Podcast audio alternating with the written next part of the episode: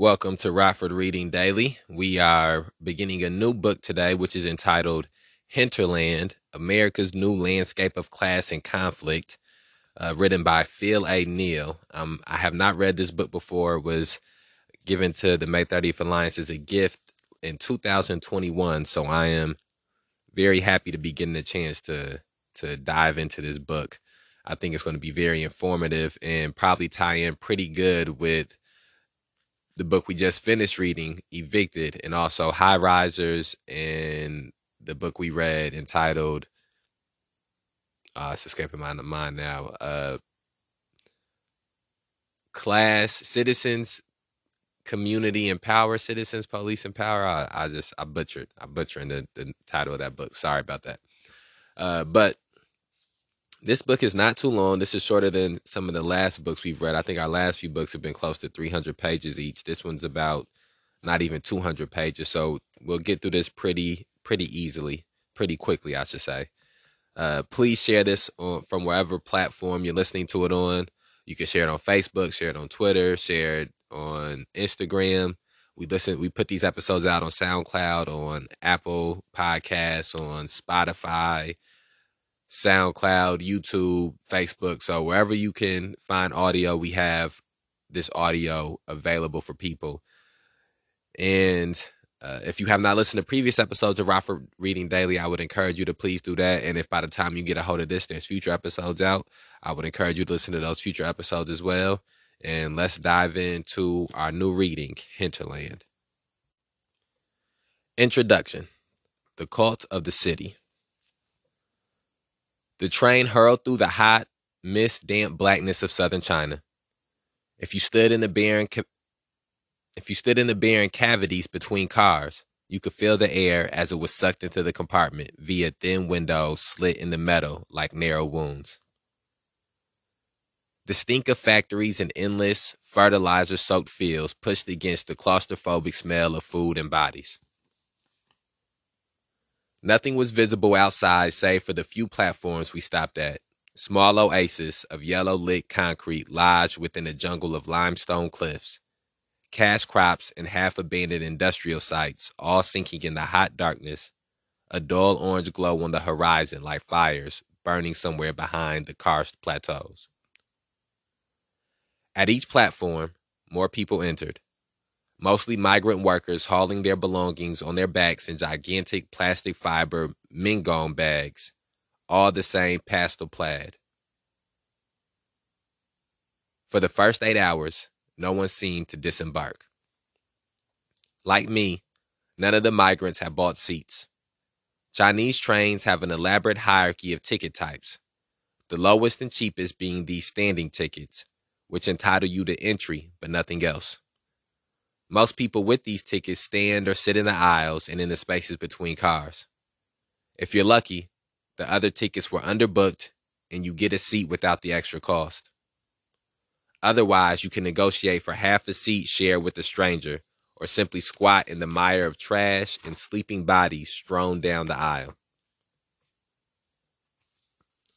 Some people had some people had come prepared with small fold-out stools Others sipped instant noodles as they slumped against their plaid plastic bags filled with whatever necessities they'd used to build makeshift, li- makeshift lives in the dormitories and rundown rentals of some boomtown.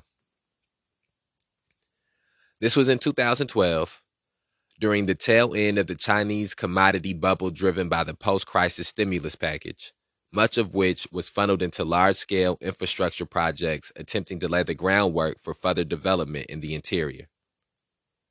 As growth stagnated in the coastal capitals, boom towns proliferated in lesser known secondary and tertiary cities in the poorer provinces. But as the stimulus hemorrhaged, hemorrhaged and these interior hubs failed to grow at the same rate as their coastal forebearers, the construction projects were finished with only a small measure of factory jobs left in their wake. As investment slowed, the migrants packed up their plaid sacks and moved elsewhere. I stared out the slits in the middle. I stared out the slits in the meadow into endless horizons of receding light. People shuffled up and down the cars, each looking as if they were searching for something specific, as if they lost someone they knew or heard, or heard of open seats in the next car over. But really, they were wandering aimlessly. There was no one to find and nowhere better that could be reached from here. Some would stop near me, red faced, taking swigs from dark bottles of erguotou, a dizzyingly strong liquor distilled from sorghum. They'd offer me some and try to ask questions in English where I was from, why I was here, what America was like. America is pretty much like China, I would tell them. No, they shake their heads. America must be better, they said, because in America, you have guns. And then that's a changing of the theme within this chapter. Uh, here, let's keep reading before we have reflection. Constellations. The stops became more and more infrequent, oasis of concrete drying up as we approached China's far hinterland of emptied villages, emptied villages and hissing insects. In these areas, the vast majority of the working age population has simply left, returning only during the spring festival, if at all. Five or ten years ago, the villages would have been all old people and children, but today, even the extended families tend to migrate if they can. Handfuls of elderly residents are all that remain, wandering through largely uninhabited villages encircled by the tombs of ancient ancestors. The train now felt like a bullet shot between two points. Its claustrophobic pressure was simply the physical force of our acceleration through the economy's outer atmosphere, compressing us within the steel carcass while the world itself was reduced to a series of points. This isn't something unique to China, though the gigantism of Chinese development here, as elsewhere, provides a pristine example of the central tendency. The planet created by global capitalism is a serrated one. Some, germaph- some geomorphologists have taken to calling this economic Earth the quote technosphere end quote, a scheme of human enhanced adv- advection, excuse me, a scheme of human enhanced advection processes comparable in scale to those of the hydrosphere or biosphere, but marked by its intense tendency toward agglomeration and long distance mass transport.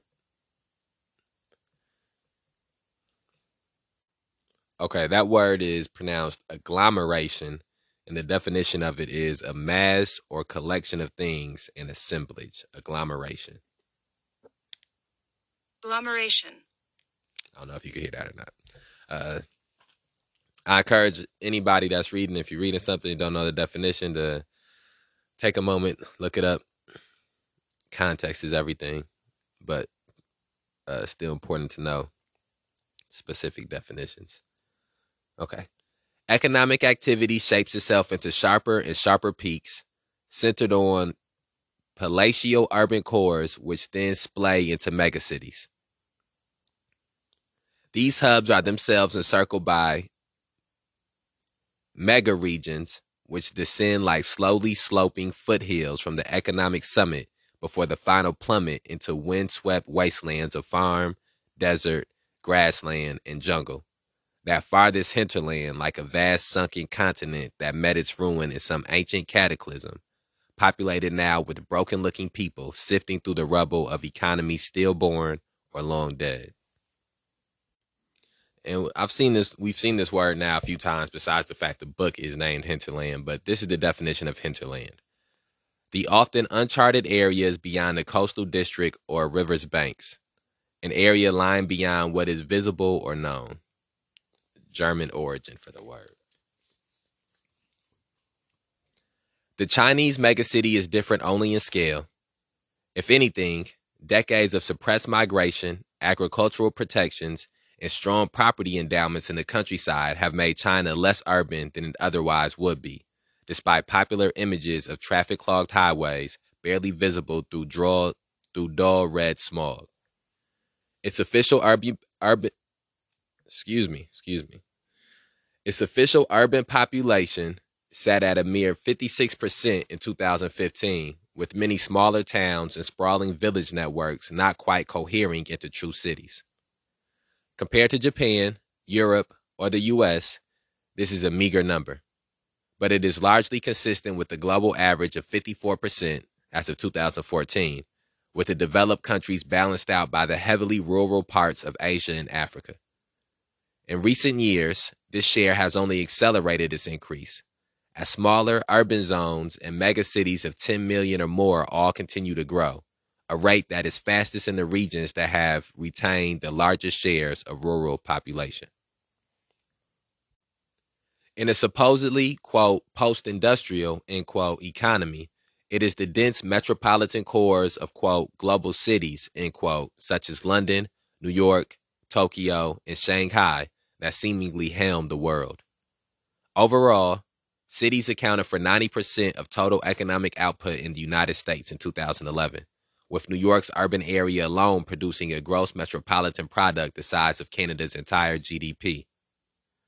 Concentration is particularly strong among high end services, such as the fire, finance, insurance, and real estate industries, producer services like law firms or marketing agencies, and the slew of high tech and professional positions staffed by the quote creative class end quote.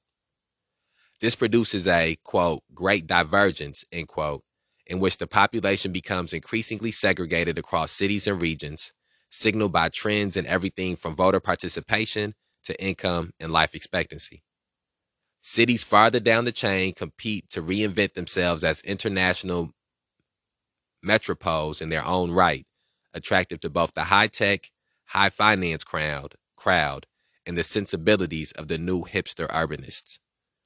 Local governments pay premium fees to hire quasi mystical consultants, promising to reveal the rituals capable of attracting, quote, creatives, end quote, whose exotic millennial culture seems somehow so far beyond the ken of the polo wearing city administrator.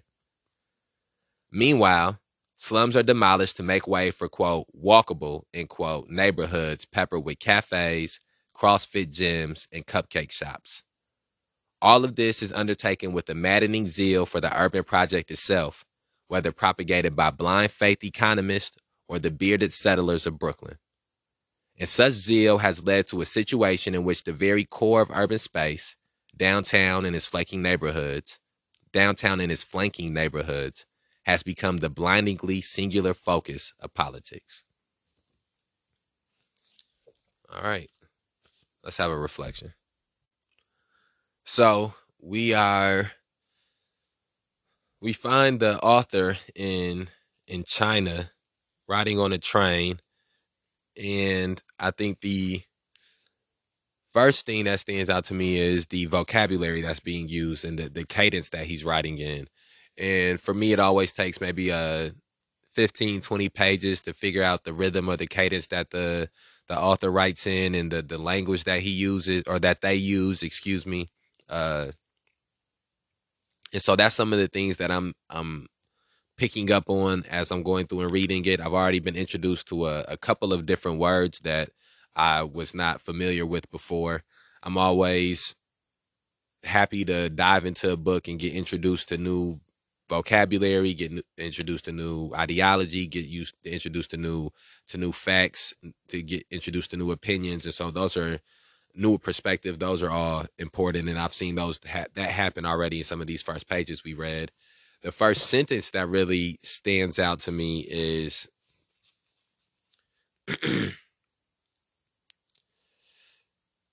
America is pretty much like China, I would tell them. No, they shake their heads. America must be better, they said, because in America you have guns.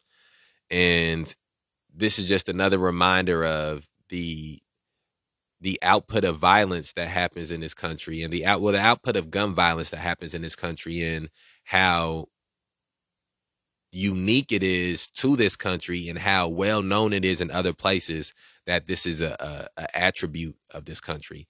And I don't think that is a positive attribute. I know that a lot is made of the Second Amendment and having the right to bear arms, and uh, I'm not anti Second Amendment or anti having the right to bear arms, but I do think that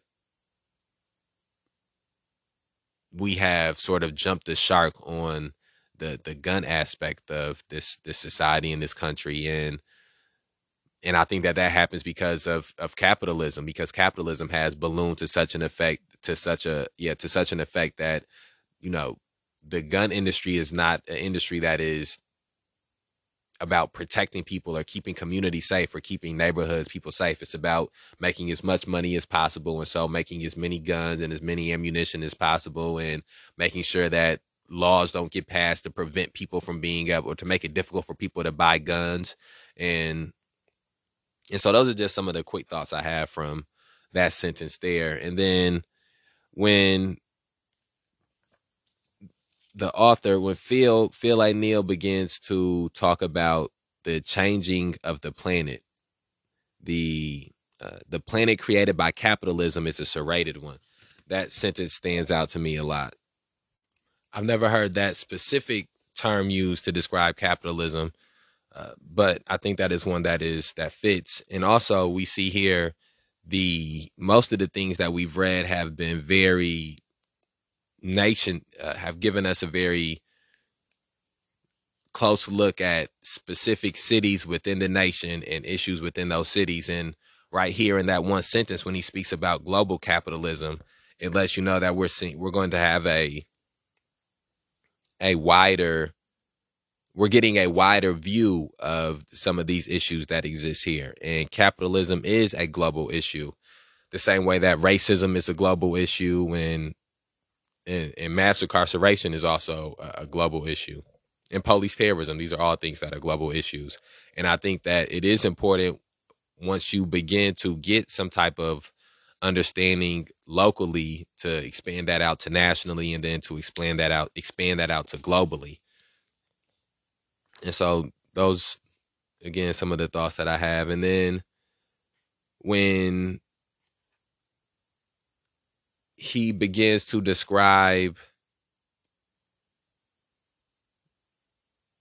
the uh, when he begins to describe the change in where people live at, when he begins to cha- describe the change in, in uh, country areas sort of becoming city areas and the and mega cities being created and all of those things are very familiar with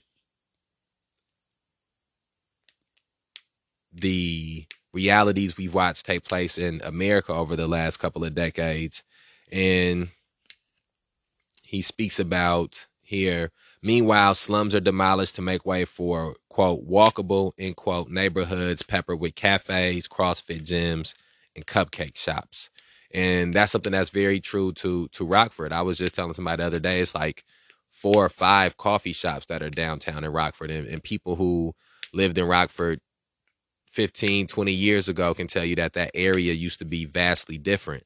And I've once had somebody tell me, was gentrification a bad thing if it's an area that's uh, that's slipping into decline and it needs to be to be changed and people aren't having livable aren't living in live aren't living in adequate uh, housing environments shouldn't those things be changed? And I, I do agree that those things should be changed but they should not be changed in a way they should be progressed. And progressing them means making sure that people who already live in these communities have better housing in the communities have better employment in the communities have better uh, resources in the communities, not trying to dislocate or dis or replace those people from those areas and communities, and then trying to put in uh, more coffee shops or CrossFit gyms or cupcake shops. Uh, and then this last sentence here. Uh, and such zeal has led to a situation in which the very core of urban space, downtown and its flanking neighborhoods, has become the blindingly singular focus of politics. And we see that taking place here in Rockford. Uh, just the last 12 months, they've uh, the city of Rockford, I believe, spent $300,000 on a PR campaign, paid to have stories put in Forbes. They're getting uh, money, be, money's being from the state being brought in to uh, upgrade theaters that are downtown and upgrade areas of downtown these and these are all the same type of things that are being spoken about within here and i just think it's important that we can identify when these things are happening close to home. Okay let's move on to the next section. Bear with me i'm trying to trying to get a groove here. Crowds. But sometimes the seemingly determined are of development sudden excuse me but sometimes the seemingly determined arc of development suddenly mutates. Crowds fill spaces built for capital. Tear gas drifts through the financial district like the specter of finance itself, as if that abstract swarm of shares, bonds, and derivatives had achieved its own ascension, tearing free from prisons of paper and computer circuitry like mist rising from a corpse. Against this haunting shape, the crowd surged with their own spectral science, sentience. Excuse me.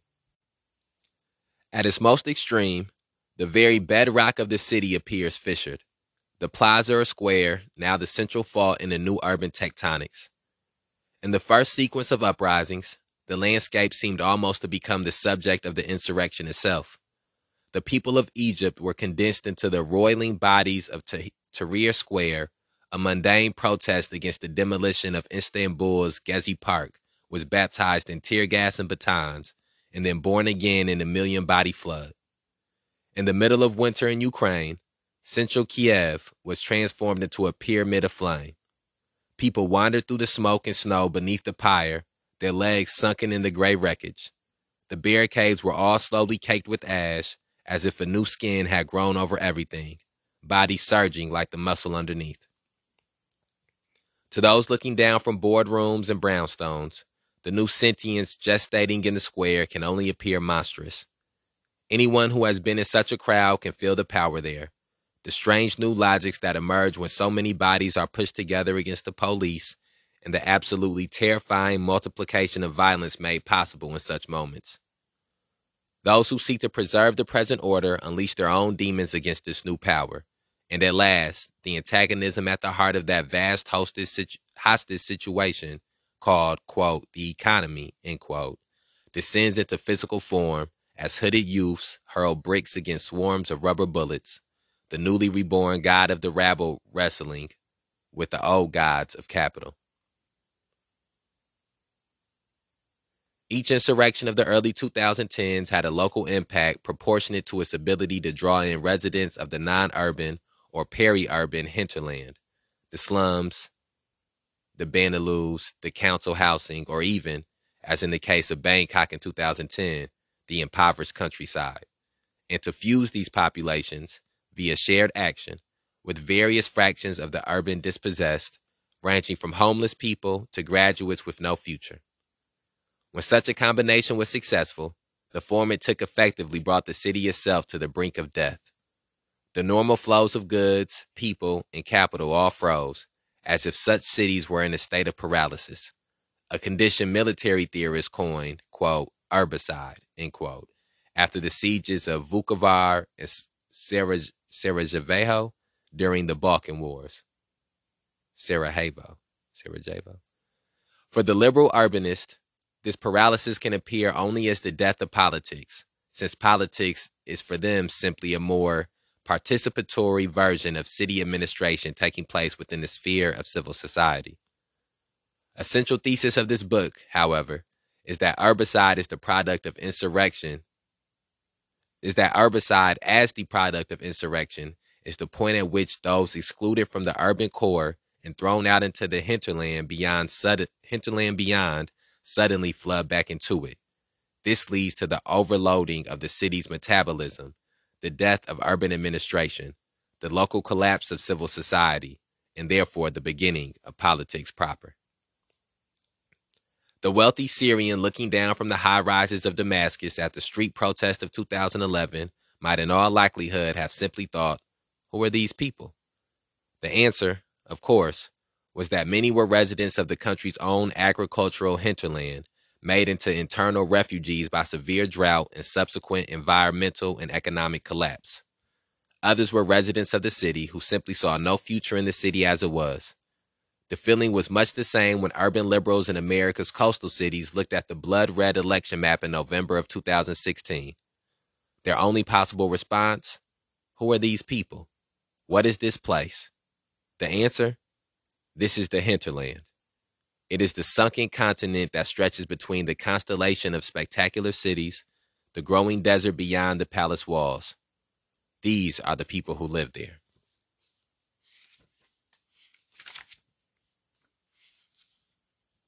Okay. Let's.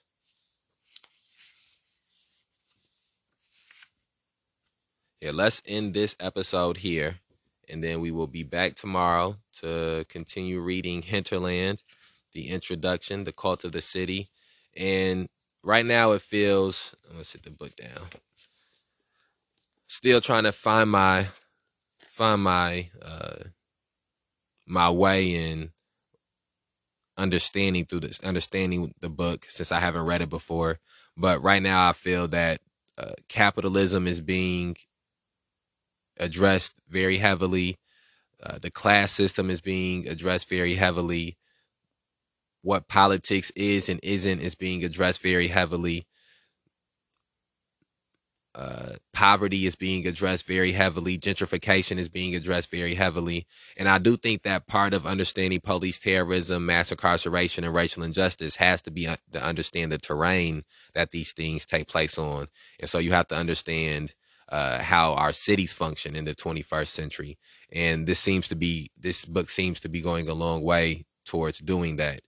Uh, I'm always excited to read something that's new about combating capitalism or that gives you new understandings of capitalism and new understandings of classism. And it seems that this book is going to do that. And already this term hinterland is one that I see is going to be used very often and is one that I, I'm very intrigued by. So as we continue reading more and more through the book, I'll have a, a better I'll be able to better articulate some of the themes within the book and how those themes relate to themes we've already talked about in previous books and my perspective on some of those themes. So this was a, a bit of a shorter episode, but we will try to finish the introduction on the next episode, and we should be able to finish the next introduction, next the introduction on the next episode. This was just a, a starting in on a new book, so Please share this, as I asked at the beginning, on whatever platform you're listening to it on. We're a little bit under 30 minutes this time. That's okay. I'm sure we'll have episodes within this book that go a little bit over 30 minutes. So we'll get that average balanced out. Remember, we put these episodes out on a daily basis to provide you the opportunity to begin or further your journey in the struggle against police terrorism, mass incarceration, and racial injustice. And I will holler at you tomorrow.